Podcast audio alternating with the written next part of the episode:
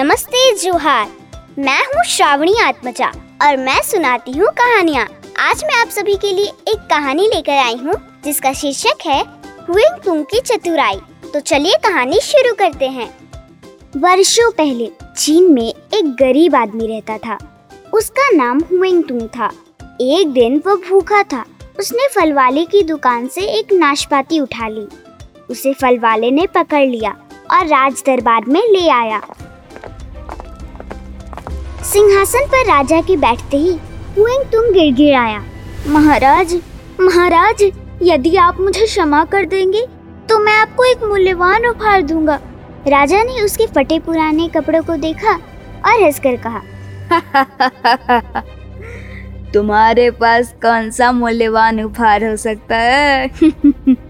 हुएंग तुमने अपने कुर्ते की जेब में से नाशपाती का एक बीज निकाला।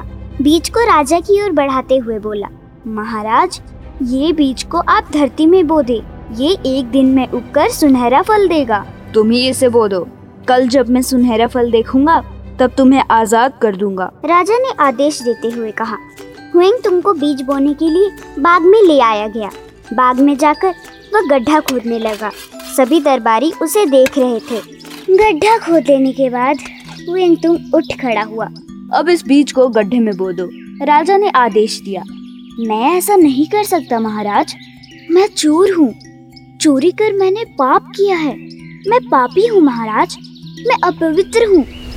ये बीज पवित्र है, महाराज। इस पवित्र बीज को वही बो सकता है, जिसने कभी चोरी नहीं की हो, धोखा नहीं दिया हो, और कभी झूठ नहीं बोला हो। आप पवित्र हैं, महाराज। आप ही इस बीज को बो सकते हैं। आप ही इस पुण्य कार्य के योग्य हैं, महाराज।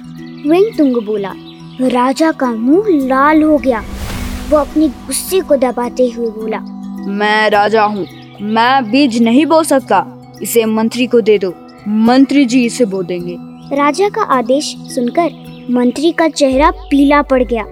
वो राजा से क्षमा मांगते हुए बोला महाराज मैं पेड़ पौधे उगाने लायक नहीं हूँ। मेरे बीज बोने से बगीचे के सारे पेड़ पौधे मर जाते हैं। मैं एक पवित्र बीज से पौधा नहीं उगा सकता, इसलिए इस पवित्र बीज को खजांची जी को दे दिया जाए। खजांची ने भी बहाना ढूंढ निकाला। फिर एक एक करके राजा के सभी अधिकारियों को ये काम दिया गया, लेकिन सबने कोई न कोई बहाना ढूंढ लिया। राजा के किसी अधिकारी ने पवित्र बीज को बोने का साहस नहीं किया। सभी दरबारी और राजा चुपचाप खड़े रहे। हुएंग तुम सबके चेहरे देखता रहा। फिर दरबारियों की ओर मुँह करके वो बोला, आप सब में से किसी ने इस पवित्र बीज को बोने का साहस नहीं किया इसका अर्थ है कि आप सभी लोग चोरी, धोखेबाजी या झूठ के दोष से मुक्त नहीं हैं। आप सभी लोग धनी हैं और राज्य के ऊँचे पदों पर आसीन हैं।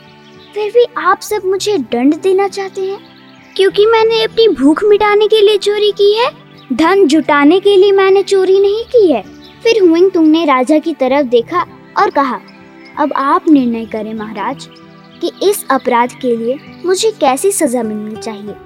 राजा ने कहा तुम दोषी अवश्य हो लेकिन दोषी मैं भी हूँ क्योंकि मेरे राज्य में तुम भूखे हो। इसलिए तुम दंड के भागी नहीं हो सकते। मैं तुम्हें मुक्त करता हूँ। इतना कहकर राजा अपने दरबार की ओर चल दिया। राजा के अधिकारी भी उसके पीछे चल दिए। कहानी यहीं तक। अगर आपको ये कहानी अच्छी लगे तो लाइक सब्सक्राइब और हाँ शेयर करना ना भूलिएगा। धन्यवाद।